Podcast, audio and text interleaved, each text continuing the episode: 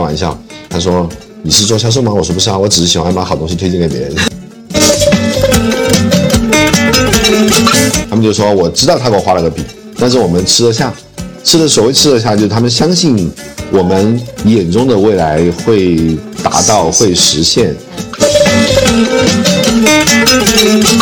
从来没有哪家公司是因为创始人牛逼做成的，一定是因为你们牛逼。包括我们原来也是一样，包括我们在高途哪怕这么大的公司，这么大的团队，创新和破局点都不是老板想出来的，都是莫名其妙的一个员工突然干了一个事儿，我们发现我操，居然还这事儿还能这么。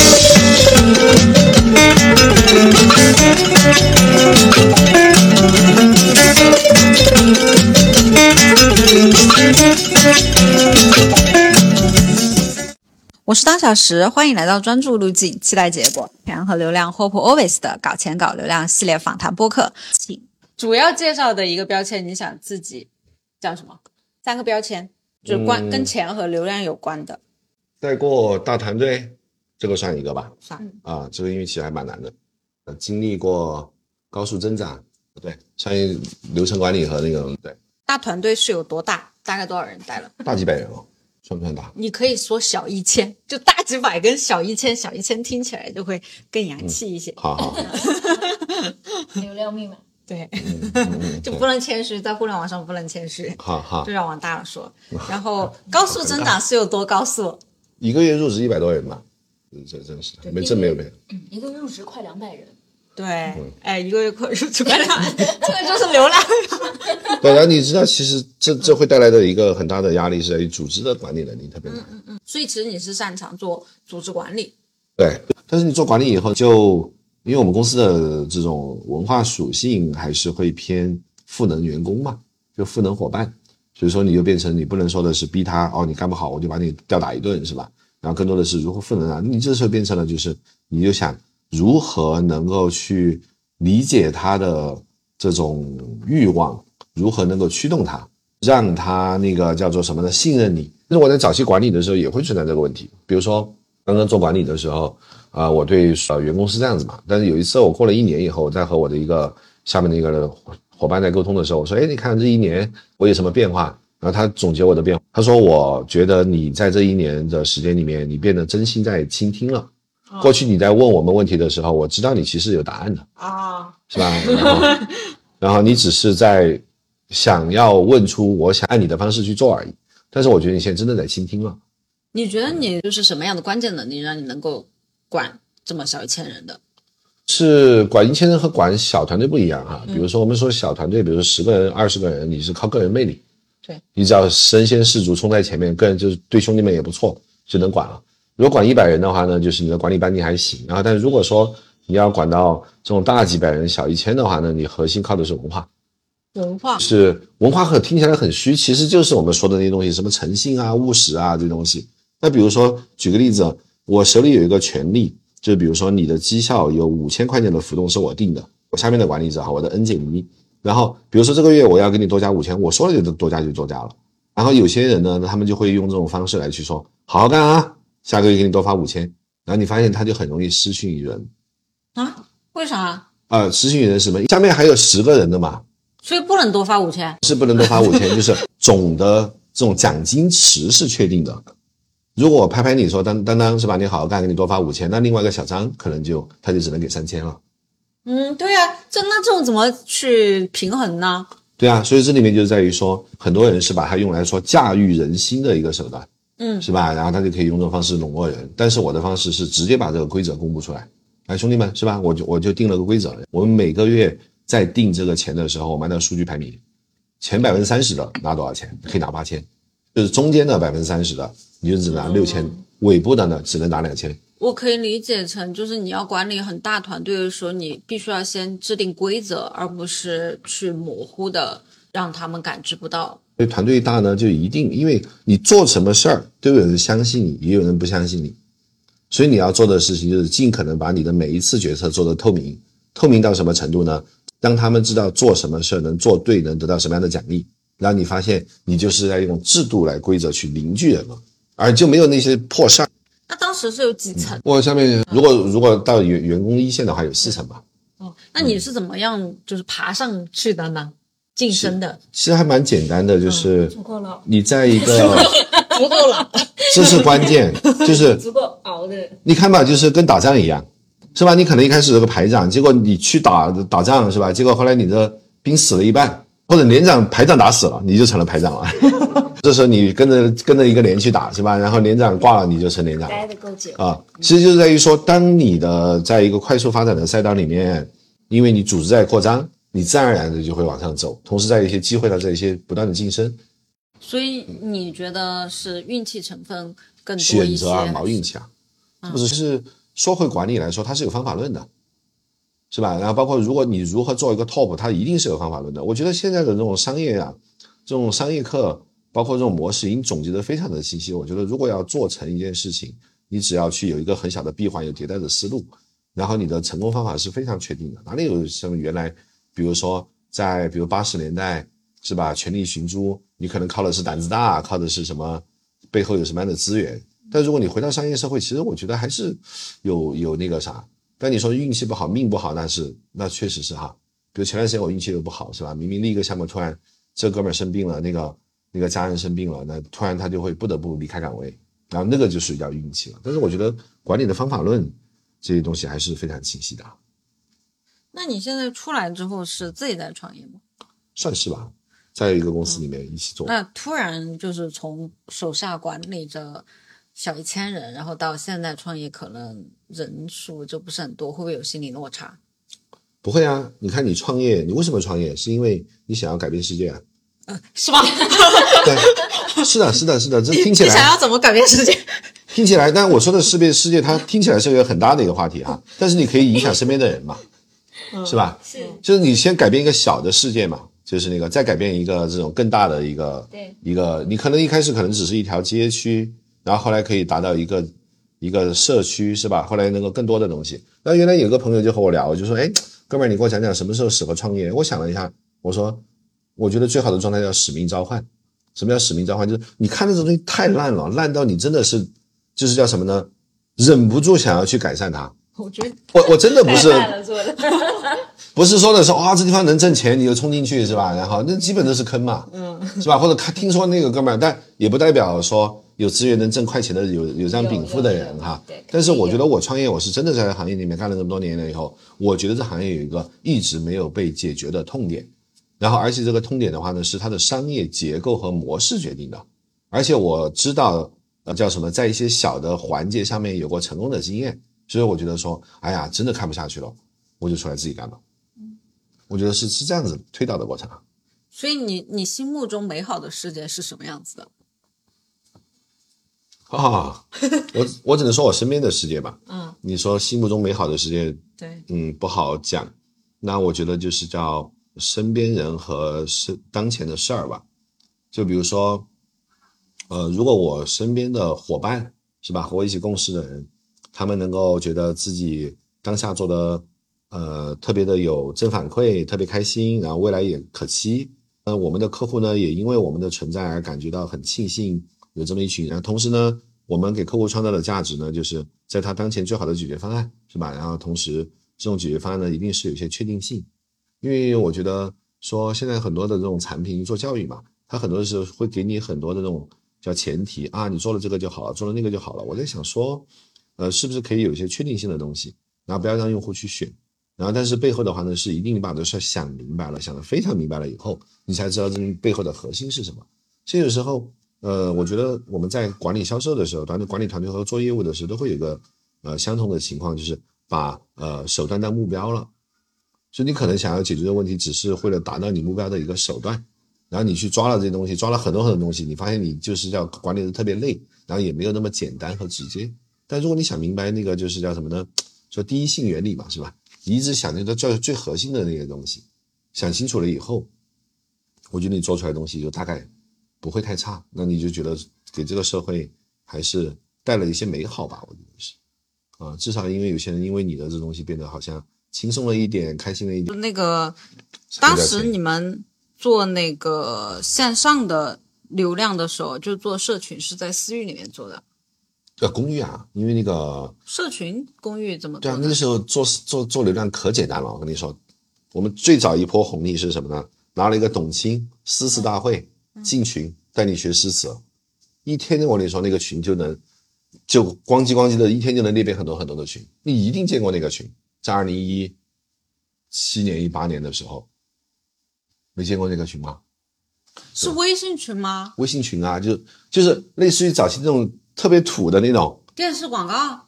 就是微信啊。对，我把这些流程给你讲一下。啊，就是你只要扫码转发朋友圈，在群里回复，然后就是你发了朋友圈，然后你就可以领一份什么那个什么、哦什么资料，然后可以在这边群里面学习二十八天，就干这个事儿哦就就是私域裂变，可以这么说吗？啊。对对对对，如果从呃你说从微信的角度来说是私域，但是从我们角度来说，因为它其实还是有外面的能量嘛，并不是我们已有的。就是通过别的合作方的流量引过来。其实就妈妈嘛，就妈妈她就把她身边的这种叫什么呢？身边的那个妈妈引过来嘛。嗯，那也算你们的私域，你们会单独加到每一个人吗？还是就让他在群里面就就在群里面，哪有时间加一天十我 真的是，真的是太浪费了吧！就是这些人，如果能够加到微信，有很多个微信的话，其实说不定后面流量就没有这么贵了。呃，这里面的逻辑在于哪里呢？就是我们其实原来讨论过这个问题，就天上像下大雨的时候，你要做的事情不是吸分，是而是去找个最大的盆，对，是吧？你要桶来接嘛。是下大雨的时候，你现在下小雨了，你开始说呀，你看这里有个小，这里什么是雨量大一点，那雨量大一点。那个时候流量简直刷刷的不要钱了，然后真的是不要钱。就是天晴的时候没有修屋顶啊，对对对对对，形容的对对，根本不存在。所以说，就是叫你在快速增长期的时候，其实也是正常的，每家公司都是一样。你在快速增长期的时候，你不会去做精细化的。如果你做精细化的时候，你反而把自己做小了。是吧？我们那群非常简单粗暴，然后就天天发广告，然后就是那个我们开什么课了，你是否有愿意愿意学？然后这就是做了一个筛选嘛，那那时候卖的最好的课是什么课呢？就是 K 十二的课就 K 十二教哪方面的？啊、我们全科啊，语文、数学、英语，什么物理、化学都哦，都有，都有，都有，都有，都有都有。。啊，我们当时当时做的那个叫什么呢？线上课它有一个优势是什么呢？我们找了特别好的老师，像我们当时有个英语老师，他是好未来的那个叫什么那个班型我忘了叫什么，就叫未来班还是什么东西？就整个北京有这么一个校区有这么一个班，然后呢，那个那个是属于叫对标的，就像藤校这样，按教育行业来说嘛，最早新东方起来的时候，俞敏洪还能拿个话筒在广场上讲课，但随着那种叫什么呢？精细化的需要，用户就越来越开小的班嘛，从三十人、二十人、十二人、六人是吧？比较小的开到四人，班型越来越小，但是带来的就是你单位时间的成本就很高嘛，你收益也很小嘛。但是在线上，你一下子你可以去同时给一万个人上课，所以我们那时候老师一年呃就是要课时费拿到上千万都是有的。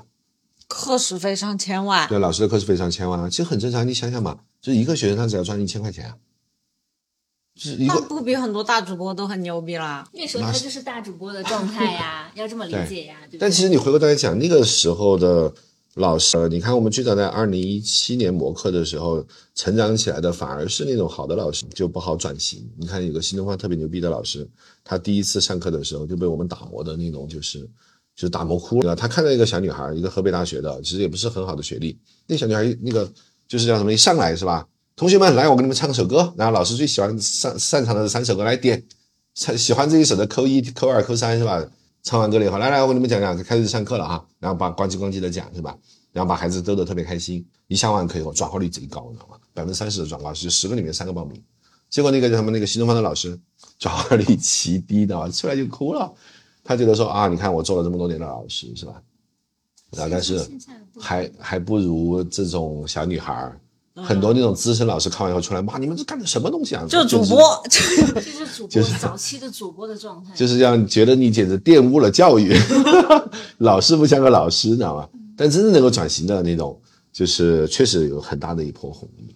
这个是发生在二零一几年一年，七一八吧，啊一八一八一八一九年就年，疫情之前，那最开始的时候，高途他是怎么样出获客的呢？最早我是，嗯，他是二零一五年，那个时候我们在干什么呢？我们在干 O to O，然后还上了中央二台的一个叫淘宝一样的淘学，那时候我们团队超级豪华的。然后那个你看当时我们那个蜂巢团队的那个创始人是我们团队的那个叫叫联合创始人，好，然后那个所以说整个百度那个百分之九十的那个钱都是那个当时我们那个联合创始人他们那个团队赚的。然后他就来我们这里，然后按照烧钱的思路，那时候跟随月早期融了五千万美金嘛，那就算是二零二零一五年融了五千万美金，算是个大新闻，因为那个时候 A 轮融资融到五千万美金的只有小米四千一百万，就是我们当时融的最多。老板跟我们说，我们要在十八个月把这些钱花掉，否则就证明我们根本不需要这么多钱。然后 结果他妈烧了，烧了大概一年以后，就突然发现这事儿不对，然后就开始马上就开始调整，就开始让我们变现。哇，那变现好痛苦啊，知道吗？这变现我们怎么变现嘛？呢，就是因为我们并没有平台，还没有并并没有说对嗯用户能够特别好的那种锁定，然后就会导致什么呢？就是老师会跳出，对吧？比如说我上一次课上完了以后，来在我自己学吧，然后我单独给我钱就好了。然后我们还没有大到说的时候我就封杀你，然后不让你这里来是吧？不相信美团是吧？大到就是说我可以封杀你这个店或者怎么样子，然后老师跳出就跳出了，我们就还要去不断的去监控这个事儿，所以变变得极其恶心，这是第一个。第二的话呢，我们收机构会员，机构会员的话就是那个叫什么呢？呃，说你可以买个会员是吧？然后你给你上广告，给你推流量啊，但是我们流量也没有那么多，所以说那个机构的话呢，就是叫做能折腾的就起来了，因为流量比较小的时候，就谁做得好，他就容易爆露出嘛，和早期淘品牌是一样的，是吧？然后这时候呢，我们当时也你给了会员费嘛，我们也帮助你去打磨是吧？打造你的教你怎么拍视频，通过数据告诉你四张照片，然后那个转化率最高，一定要有两个以上的视频，然后我们就看后台的数据，教机构怎么去做运营，然后就但是你流量还是比较少嘛，然后而且机构就开始算，你看我干了这些事儿，机构也很也很头痛，我把老师录出了以后呢，怕人家挖我的老师。是吧？如果只漏一个机构呢，又不能给家长信任，因为我还是想关心你到底谁教我的孩子啊？这个跟 MCN 的逻辑有点像哦。对啊，所以说那个后来就直接那个就最惨的时候是二零一七年嘛，然后当时我们在卖一个特别牛逼的产品叫优盟，然后卖出去两万多，然后就是那个叫什么呢？就是两万多吧，四万多，然后那个就好多机构都不买，后来我们觉得后来老板也还是比较睿智，他就觉得说这玩意儿我们自己用，所以说我们才能说同时我们能管。呃，就是我不知道这个数量级了，就是应该是至少是百万级别的机器人，机器机器人，就那群里面的所有的群主全部是机器人，啊，就是发消息、发广告都是机器人，全部是吧？在二零一七年我们就有这个技术了，那很牛逼啊！啊就现那如果再加入现在的 AI，对吧？也就听起来好赚钱啊！真的是随时随地在捡钱的样子哎啊，。那是那是，你看那个时候我们就包括那个投那个浙江卫视的什么中国好好声音啊，然后那个什么极限挑战啊，巴拉巴拉投了一大堆广告嘛，啊，那都不差钱，你知道吧？一开始我去的时候我还省钱，然后我们那个我的老大跟我说，我说我租个房子，因为我去外地要待三个月嘛，然后租个房子，他说麻烦，住酒店是吧？咱们不差钱。啊，突然，你知道，从从那种苦哈哈的时候，突然变成这样子。那去高途之前在做什么呢？高途之前啊，嗯，那个我在另外一家那个做信息化的公司，然后那家也是做 SaaS，是帮助企业做信息化的建设嘛，嗯，但所谓信息化，说说回来还是叫，呃，叫流程管理和，其实主要还是流程管理，啊，所以你销售的能力是在那个公司就卖 SaaS 系统的时候练出来的。销售你真的没法去定义，就是什么是销售能力。我现在来说哈，对，但是你早期的时候呢，是用销售去切入，但是你知道你在卖这种企业级产品的时候，其实重重要的不是你的销售能力啊，嗯是吧？而是说的是我能我能懂行嘛。然后第一个就是，但你懂行，它里面有个悖论，就如果你是一个资深老司机，你都是已经做管理了，是吧？或者你也不会想去做销售了，然后那那就是只有新人才会去做销售嘛。然后那新人的话，肯定经验是不足的。那你怎么能够去那个快速的在一个了解行业，然后再去在这拜访前能够抓到公司的信息，是吧？然后同时就是表现的你很专业，我觉得这是销售的关关键了。因为真的做销售做了久了，那天我和朋友开玩笑，然后就是他说你是做销售吗？我说不是啊，我只是喜欢把好东西推荐给别人。这我分享，对啊，就确实是因为如果说这东西不好，你其实也不会卖嘛，是吧？因为就是你在选择的时候，我在做一家公司的时候，我其实还蛮挑一家公司，我还是真的会去呃选择这个行业，去那个公司发布的这种叫相关信息，然后看他们会为什么东西而骄傲，是吧？比如他们发什么，肯定就就会他们就会在意什么嘛。然后再是再来看他们的这种叫什么呢？只是一些论坛啊，巴巴拉的。然后我只是在说，嗯，这家公司我觉得是一个比较靠谱的公司，我才会去做。啊，对，所以说我觉得还是啊，你你觉得你销售能力强一些，还是管理能力强强一些？阶段不同，就是我觉得这应该是什么？就是叫互相咬合的，是叫螺旋上升的一个过程。比如说，你首先销售能力强，你才能去做 leader，是吧？因为你做 leader，做销售 leader 其实很简单的，就是他搞不下来的订单，你能帮他搞下来，然后他就信。很多时候销售 leader 做不好，就是比如说老大，我遇到这个问题怎么干？然后你给他咣咣叽咣叽指了一堆，然后他按按照你的方式没签下来，他他就不下次就不想找你了。如果这事多来三次，他觉得我们老大是傻逼，是吧？然后就就是这样子的吧。呃，我们经常会去新啊、招募一些 leader，或者是叫调动一些 leader。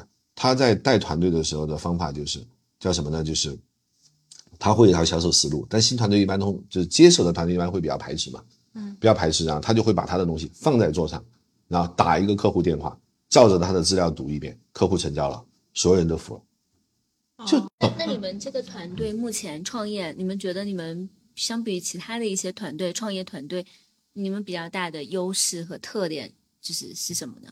嗯我觉得是想得特别清晰，这个事儿做成的方法我清晰的。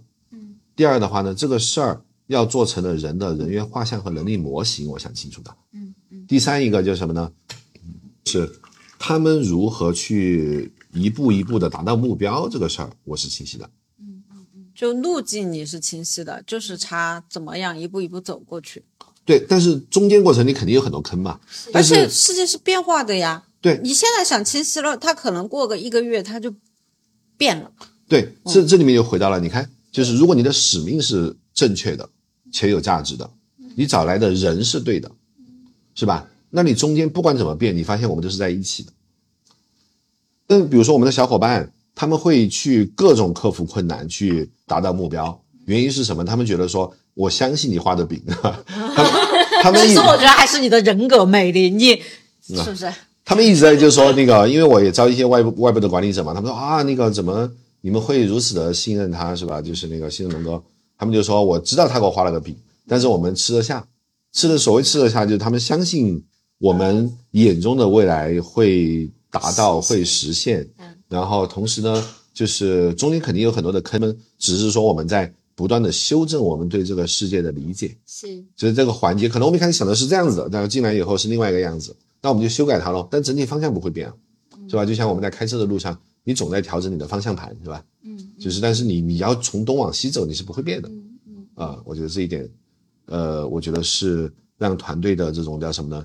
就是叫人心齐了，而且他们有主观能动性了，而且他们是自驱的。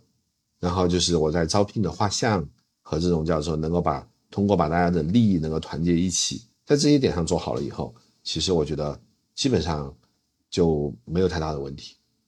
嗯，但有没有可能，比如说，你确实想得很清晰，然后大家也是按照这个步骤步骤在走的，但是它的结果可能就没有达到你当初设想的那个预期的那个值。一定啊，每每周都在发生啊，对对对，每周都在发生。那其实呃，这个时候不会是讨论的是结果，而是说，因为你看你当时的预期一定是有一个推论的过程。是的，是吧？嗯因为你有知道一些信息，然后你有一个推理，然后得到一个结果，对，那你这时候就去反向验证，是不是你知道的信息是错的？明明客户想要的是 A，但你理解成了 B。嗯第二的话呢，可能在实现的路径中，就是那个叫什么呢？呃，路径的那种，不管是转化率也好，还是别人对你的这种，就是就是欢乐程度是吧？这种接纳程度你高估了，对或者是低估了是吧？是，然后这样的话呢，就会导致那个东西。其实我们结果好不好，我们这个团队其实没有特别的纠结，而就是要变成了哦，OK，我们就会特别的开心，是吧？那至少我就至少我装的很开心，是吧？是吧？这才是重点啊！重点。内心很着急，是吧？对对对，就是因为其实你知道，你不用给他们任何压力，他们其实比你还着急，因为你这就是说你开始找的人找对嘛，他们比你还着急，然后这是你要不断的宽慰他们，就是说什么呢？就是说，哎，其实不用着急，是吧？其实我们打仗，因为其实我们原来有句话嘛，就是说的是数据是假的，结果是假的，人的成长才是真的嘛，所以我们叫借假修真嘛，就是说就是这时候的话呢，我就告诉他们，你看我们这个东东西没打对，那就证明说我们对这个事儿的理解错了。那我们回过来修正修正一下，我们的认知应该如何的迭代。然后这样的话呢，当你犯错犯的足够多的时候，你自然而然的就是团队大家就会觉得比较好嘛。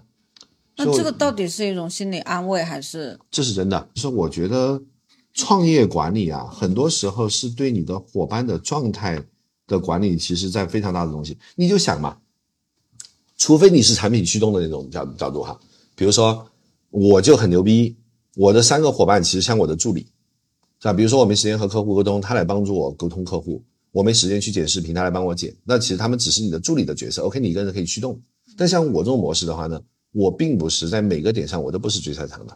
那我教学那不扯吗？是吧？那我和一线有家长聊天，我也不擅长，所以说我就找了那些都很擅长的人。所以说，那你说我要拿到结果，靠我那是扯淡的。我我就给他们讲，从来没有像我们这种模式，从来没有哪家公司是因为创始人牛逼做成的，一定是因为你们牛逼。包括我们原来也是一样，包括我们在高途，哪怕这么大的公司，这么大的团队，创新和破局点都不是老板想出来的，都是莫名其妙的一个员工突然干了一个事儿，我们发现我操，居然还这事儿还能这么干。然后那个，然后迅速我们就去研究，哦，原来这个背后我们就知道这背后的方法论和认知升级的部分，然后迅速的把东西变成培训，然后传递到整个团队，马上业绩就增增长了。那有没有想过，可能大公司适用，小公司不适用？小公司的话，就是老板唯一一个人在赚钱。就我说的是十个人以内的小公司啊，呃，因为大部分的小公司都是老板在赚钱，然后其他的员工可能确实就像如你所说，就很像他的助理。然后你说的那种员工驱动大家一起做的，就除非是合伙人，对啊，我就把他们变成合伙人来带的。啊，这里面在于说，你的场景一定要足够大。如果你的场景小的话呢，你其实是留不住高，你留不住好的员工，因为他干了一年以后，他的这种叫什么呢？外面的诱惑一定会大于你的诱惑嘛，是吧？你想想吧，我直接一点啊，你说反正我们都这么熟了。对啊，就是这样。那我可能会犀利一点啊，接下来就有有可能是为了节目效果啊，这不你帮我你说嘛 没关系啊，没关系啊。那如果都活不下去了，就大家还要谈认知、谈梦想，但是就今天没有工资到账，那谁发这个工资呢？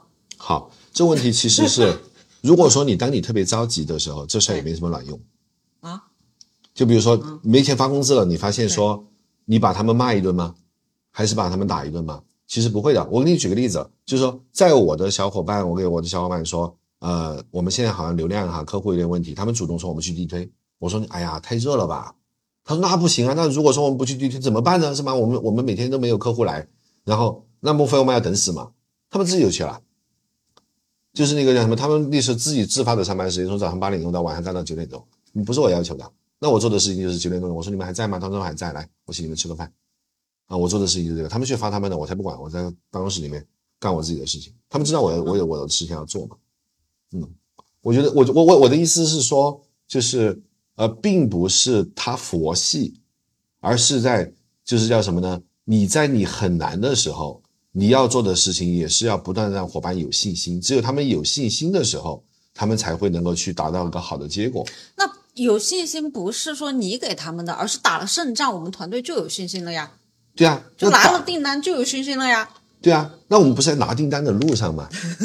是吧？不是你说的，就是你说的那个前提是说，如果他们佛系这个订单拿拿不下来，他们再一咬牙，这个订单就拿下来了。但其实我们伙伴一直都是属于很 all in 的状态，非常的 all in 啊。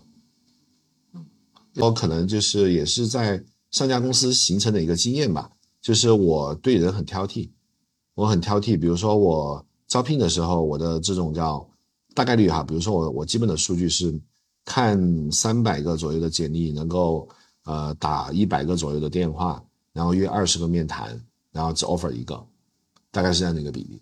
然后这 offer 一个的话呢，然后和我一起入职的话呢，大概还有百分之三十的折损。就比如说三个人，可能还有一个人会被我被我在一个月两个月的时间里面把他劝退。嗯，然后大概是这样子，所以我留下的人就是特别能打，就他们我要求的就一点高度自驱。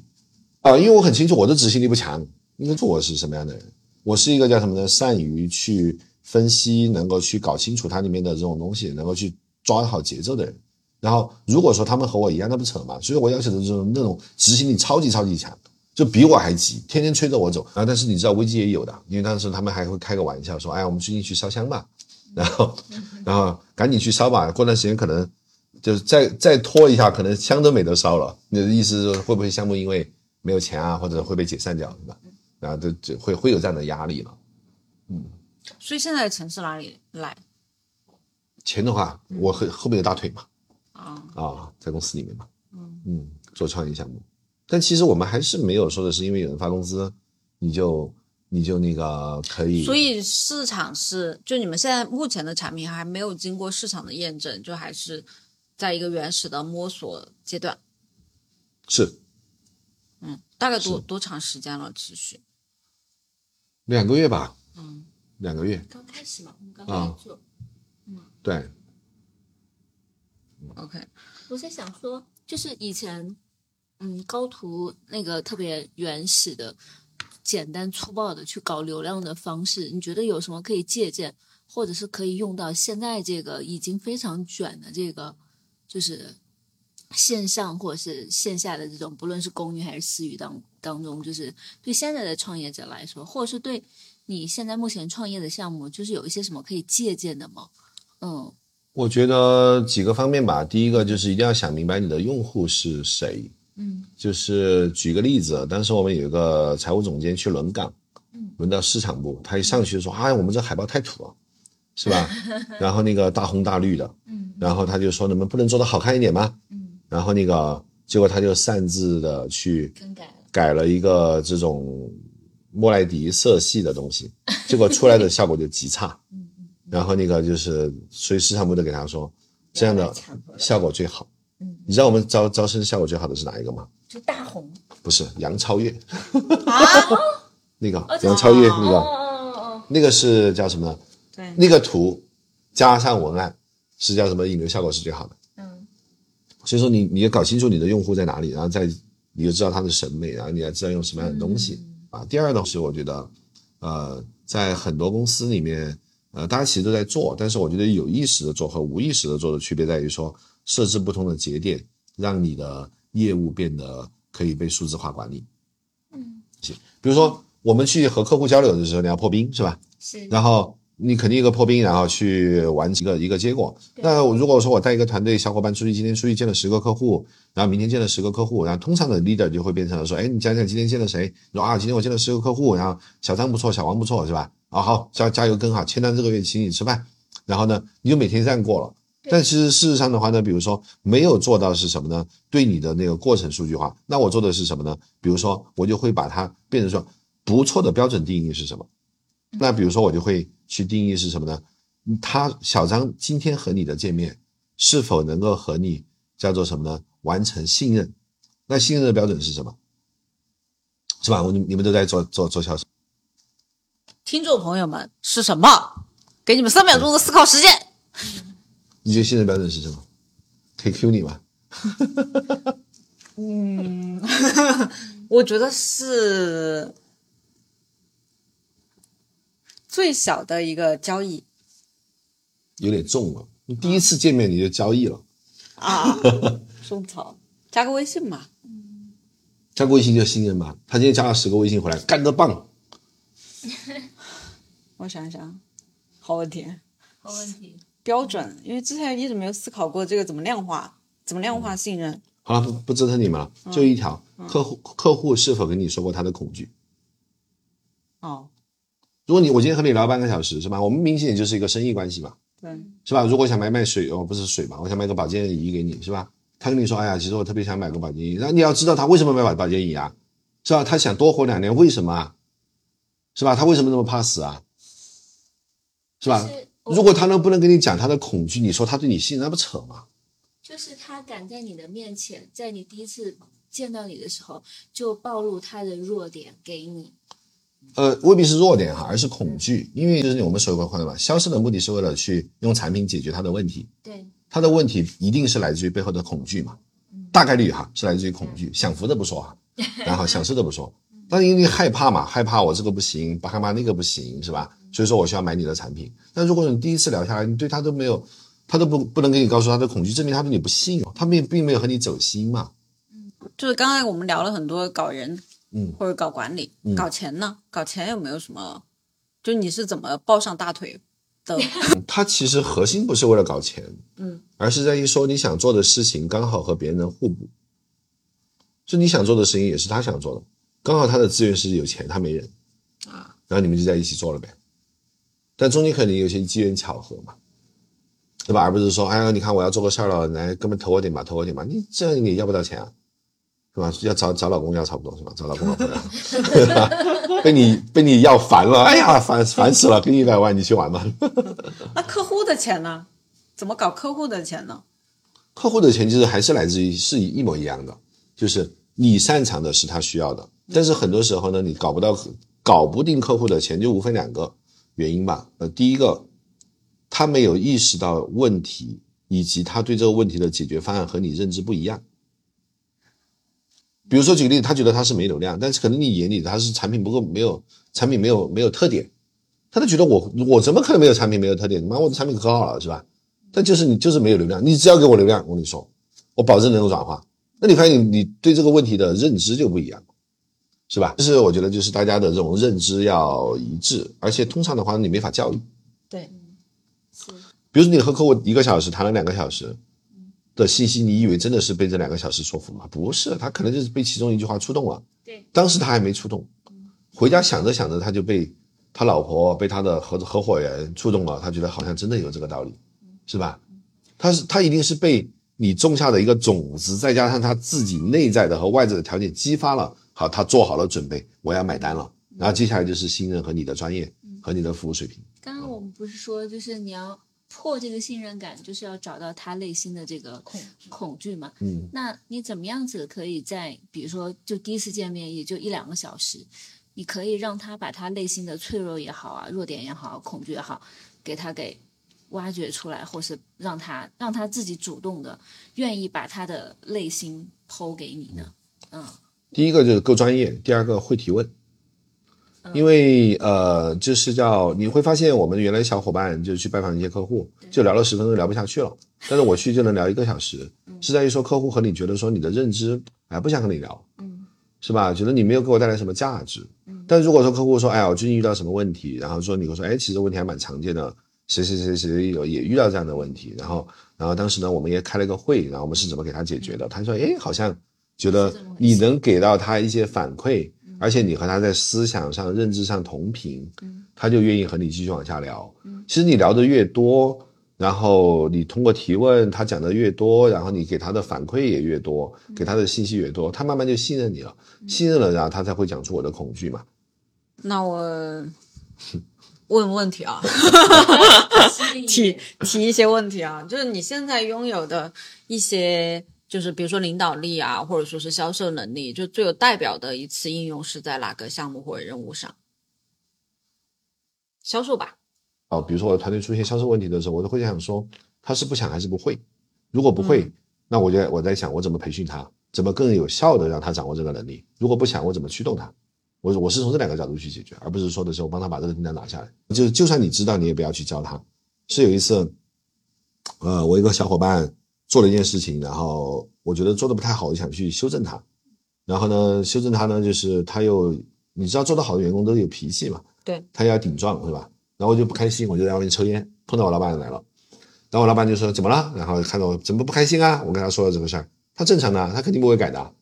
你跟他讲也没卵用啊！如果你真的要帮助他，让他早点跌坑，跌了坑他也知道自己错在哪里，是吧？那突然给我一个启发，那个智慧是什么呢？你要做的事情是让他跌小坑，别让他跌大坑，是吧？你要做的事情是，如果他真的不懂，你让他创造一个条件，他跌个小坑，跌个小坑以后，他马上觉得说，哎呀，大哥，他妈你讲的真对，是吧？他的这时候他就过来说，其实，然后呢，你呢又因为你设计好了他的那种叫做犯错的边界，使得就是叫什么呢？你是完成了一次培训和赋能，而不是损失了很多的什么客户啊这些东西。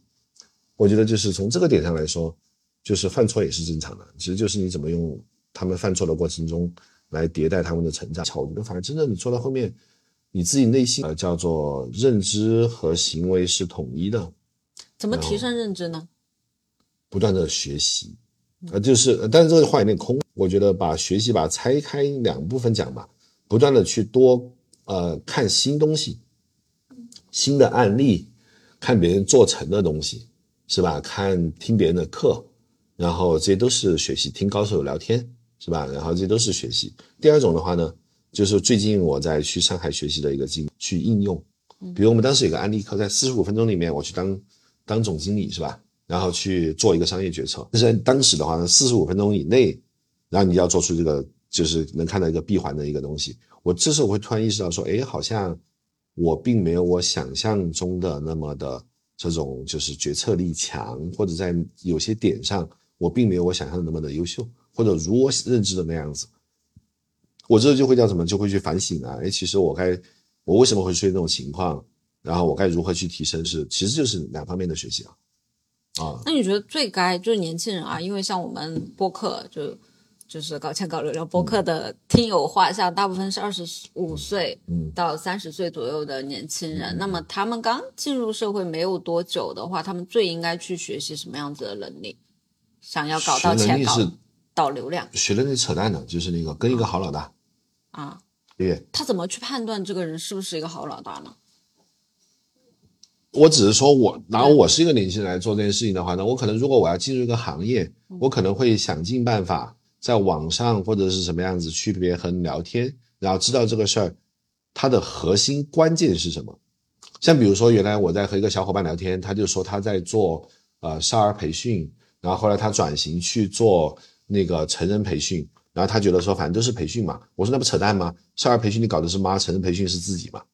是吧？这两个主体都不一样，贩卖焦虑的方式也不一样，成交的逻辑也不一样。像我举这例子是什么呢？如果你要进入一个赛道的时候，你应该是去和高手聊天，比如说去找高手是吧？你看徐老师是吧？作为一个某某行业里面的高手，你觉得你们这行，你觉得你成功的关键点是什么？能不能那给我列三个，是吧？那你觉得你身边那些不够优秀的人，他们的不不能够做好的原因是什么？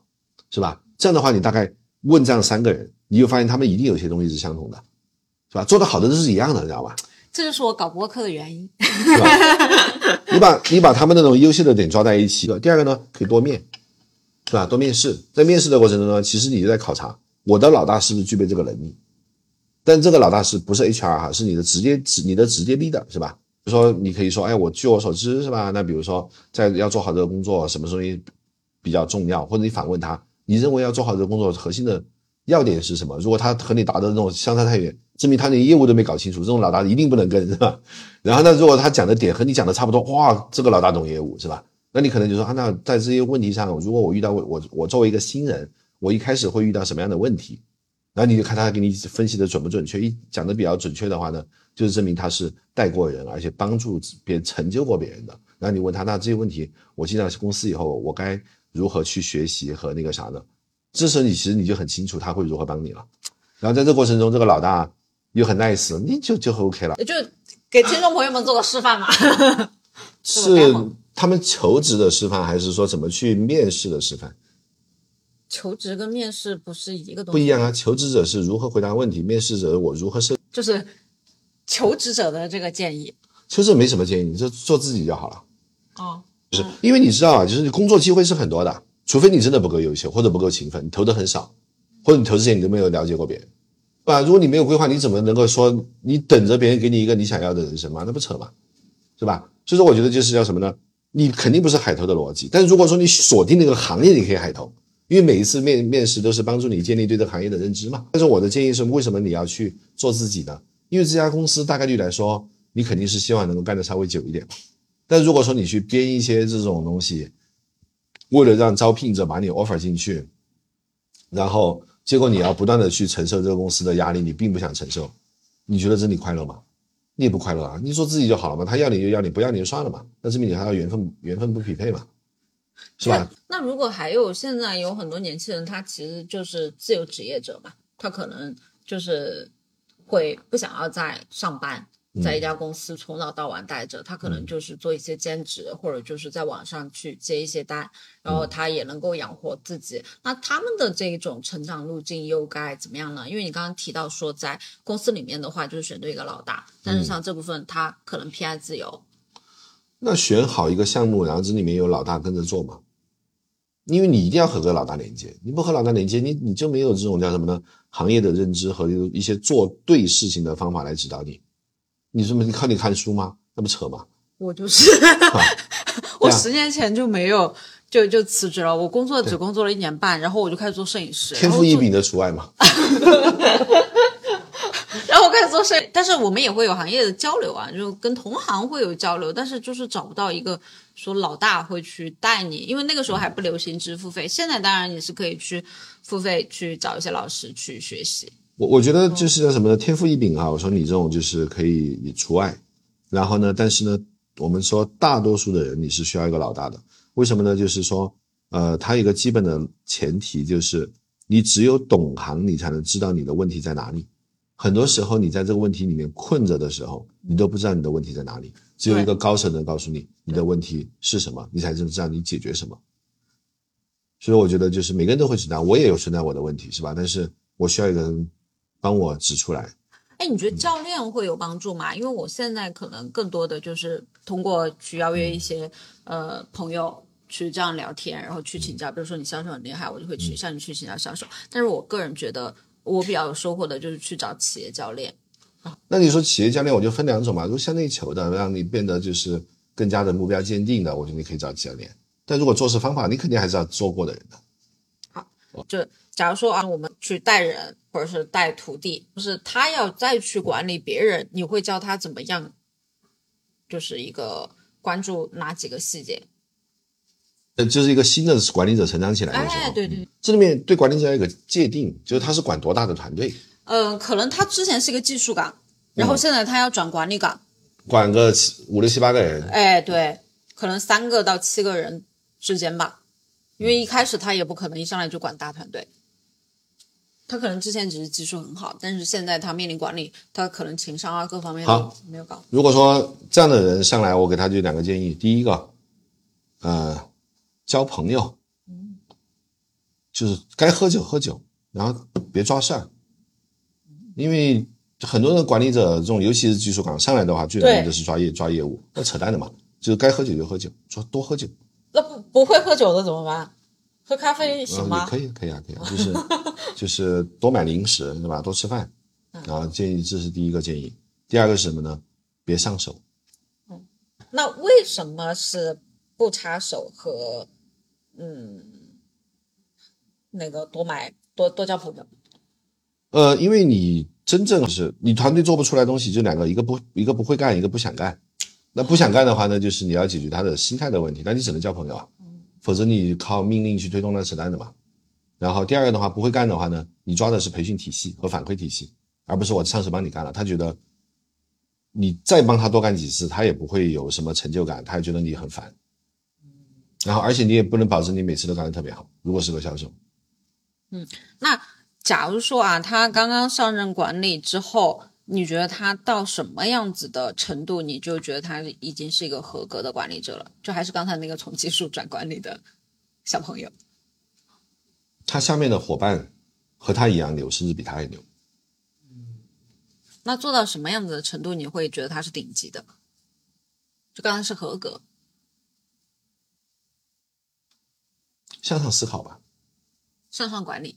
向上思考，他未必有向上管理。其实我觉得上来每个你是一线也要学会向上管理啊。就是我说向上管理不是你管理把他拍马屁啊，就是正常的沟通和协助你完成工作。就是我觉得向上思考是在于说你在一个呃主管的时候，你要去能够像经理一样去站在这个格局去考虑问题。就是你觉得管理者最容易被人误解的地方是什么？就被下属误解，最容易被误解的地方被下属误解不重要啊，因为你永远会被误解。嗯，对就不管他。不管他。但是如果说你真的是对人好，你真的在帮助他们赚钱，帮助他们提升，你误解就误解嘛，总就是就是这些误解一定会过去的。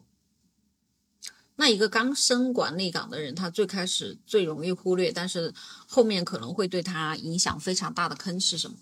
向上沟通，向上沟通，就管理者要向上沟通。对，啊、就他要跟他老板或者说他的甲方去沟通好清楚了，然后再向下管理。不是在做的这件事情的时候，因为你是新的管理者嘛，对，决定你的绩效的很可能是你的老大对你的评价。嗯，是吧？如果说你说这事儿很难干，然后老大说没问题啊，我可以教你啊，是吧？比如说人不好管，没问题啊，我可以教你啊。但如果他觉得说啊，你看我上的管理者特别特别胆怯，对，然后我怕我做不好了，他妈让老板失望。但是往往就是你用力过猛，然后最后这事儿你就收不了场。我就最容易挖的坑是这个。那像在管理者当中，就是呃，绝顶高手和一般高手的最大区别是什么？懂得把流程的细节拆出来，而且用制度保障去推进。到目前为止，你做过最自豪、最有成就感的事情是什么？在管理上，培养了一批人，培养了一一些能打能干的小伙伴，他们在其他公司也在挑大梁。嗯、你觉得像这个管理者里面最顶尖的呃人大概是谁？就他是要带多大的团队算牛吗？还是他怎么去评判？不因为因为你这个顶尖的话呢，就是它有很多的定义。对，比如说我觉得他特别的价值观特别正，嗯，然后他特别能打胜仗，就是属于叫他对下面极其的惨，下面下面下面下面也经常吐槽他，但是他就是能做出业绩来，逼死下属那种，嗯。嗯嗯也也有是吧？对。所以我觉得这里面就不好定界定啊。嗯，你最开始做管理的时候是怎么去学习的？每天写日记，哦，曾国藩一样的那种。我会把我第二天要做的事情写一遍，而且会把我要怎么做写一遍。然后第二天我做了以后，我再会去复个盘，然后我再会意识到说，我一开始想要这样做，但是事实不是按我这个想法去发展的。然后我就会去想，为什么他不按我想的那样子呢？我再看，如果我真的我能做什么，会做的变得变得更好。因为你总不可能事事都找老板去沟通吧。嗯，那如果一个刚晋升的一个管理者，他如果要自己去学一些课，或者说看一些书，你会推荐什么？找个你自己喜欢看的看就好了。嗯是如果说我要推荐呃管理者去看一本书，嗯我会建议的入门读物是人心的弱点》，啊，但那本书的翻译极其恶心，就是好像在成功学。恶心别人一样。但是那本书叫《如何影响别人》，嗯，对，他那本书的英文意思是这个意思。然后其实它里面的，比如说教你如何赞美，如何发现别人的所长，然后如何就是叫什么东西，我觉得这是最基本的假设，就是如何以人为善去驱动别人。我觉得这本这本书是我的，原来我给每个小伙伴，我的管理的新进的小伙伴都会让他们去读的。嗯。那如果重新来一次，你还会走这条路吗？走上管理岗吗？还是你会有别的选择，或者是离职？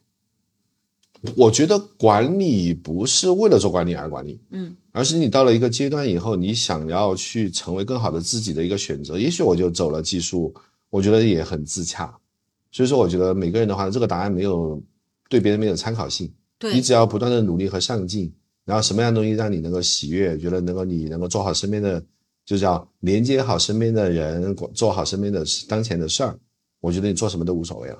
但是很多三十五岁的呃职场人，他可能就会面临着我到底还是要继续深耕技术，还是走管理？但大部分的建议都可能会觉得说是管理岗会更有前景一些，你怎么看？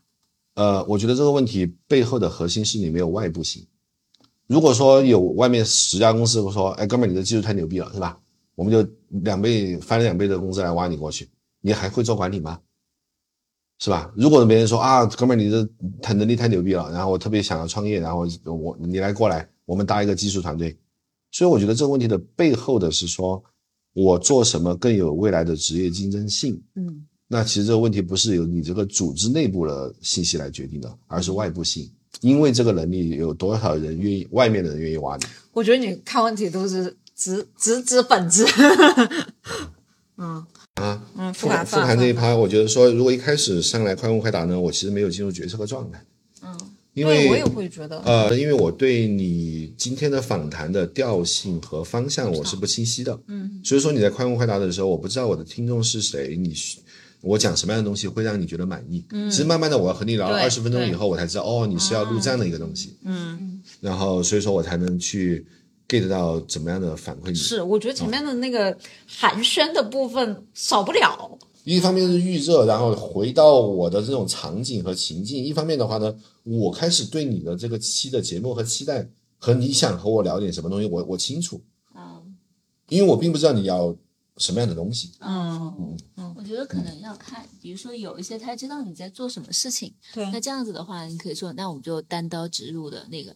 但是嗯比如说他他可能是第一次接触这种形式，我第一次了解这样子的节目，他可能不太知道，都是啊，都我们的嘉宾都是哦第一不次。太知道那个的，所以就不是，其其实我也知道，我觉得就是叫什么呢？就是如果说你上来给我一个大的主题，比如说今天我想聊聊，就是比如说我们今天的这一期播客，我想对新进的管理者，对，然后主要是我不知道你最擅长的点到底是哪一块，所以我也需要就是通过对你的一个聊天的过程当中去梳理，抓住你哪一个是你的关键能力，然后再分享给大家。是，如果嗯说你看，比如说，如果今天的话题是如何对新晋管理者这种对帮助，那我前面的很多三分之二的东西就可以在你听掉，是吧？那反而我知道他过往的经历，对，那可能我们会在比如说如何制定岗位的画像，因为你招聘肯定要有一个清晰的岗位画像嘛，怎么样去在 top 啊这些东西里面去把岗岗位画像抓出来，然后以及如何设计问题去考察人，然后比如说如果说你来了新的员员工，怎么那种刺头怎么管，对那可能有一点上的对，话那那我们下次再聊一期吧，我觉得。对。等等，然后我觉得他就会聚焦，但是一开始的话，我感觉，哎，你们在和我聊行业，我我我跟你说我的心路历程哈。一开始我们前面聊这趴呢，我觉得说，哎，你们是不是想聊一下这种喧嚣的流量行业 怎么怎么变到现在这样子了，是吧？所以说，我觉得就是有点像那种，我在想，哎，这一期的节目是不是变成像八卦一个行业的崛起和落寞的这种东西？然后，哎，后来聊聊，接着聊销售了，是吧？怎么第一个好的销售？然后后面呢，就这一趴呢，就聊聊了怎么做好一个管理者。那其实我的感觉是有这么三次的对递进，对，那所以说呢，你回过来讲，我的内容就变得不精准，嗯，我内容就变得不精准。然后比如说在聊第一趴的时候，你发现我有很多那种讲那些啰里吧嗦的行业八卦，嗯，然后但是如果说回到第三趴的内容是如何做好新级管理者，那种行业八卦意义就不大。对，没关系。我觉得啊第一次、我跟他也聊了两期，就第一次第一次大家都聊得比较泛，因为聊的过程当中，其实你也是在一个熟悉的过程，然后你在熟熟悉的过程的之后，你可能才能够精准的抓住对方的一个优所以对我们会挖掘，哎，他这个哪个是一个精彩的点，我们就会深耕这个点，是的然后是是是，去多问所以你。是熟悉我，像我们这种来录播客的，都通常都还比较自信了，你来了就问嘛。对对。还有没有什么建议给到？嗯，因为你也听，然后你今天也来亲自感受了一下，嗯其实我觉得就是，如果说要把你的播客呃做起来，然后肯定是需要有更多人传播。下一次，比如说有一些新进的一些采访者，你可以就是要问一下对方的意愿，就比如说你有没有什么主题是你很想聊的啊，啊？然后他比如说，哎，我觉得我最近在创业，但我可能想更多聊我最近创业的项目。这样子的话，你就是他也想借助你这个节对目做成了一个节目效果之后，他可以有他自己的传播属性，对吧？这这个问题可以修改一下，呃，就是因为如果说你有什么想聊的，他其实就会变变得了，就是闲聊，不是你想聊什么呢？是吧？哦对就是对对对对对然后应该把它变成什么呢？如果你身边的朋友听到了这一期的播客，嗯，然后你希望他们听到以后能够给你带来的收益是什么？假如你的身边有人对今天聊的话题感兴趣的话，推荐你把今天的节目分享给他。感谢你的关注点赞，你的支持就是这个节目每周一更新的最大动力。如果有什么改进建议的评论的话，欢迎留言给我，我都会一一改进的。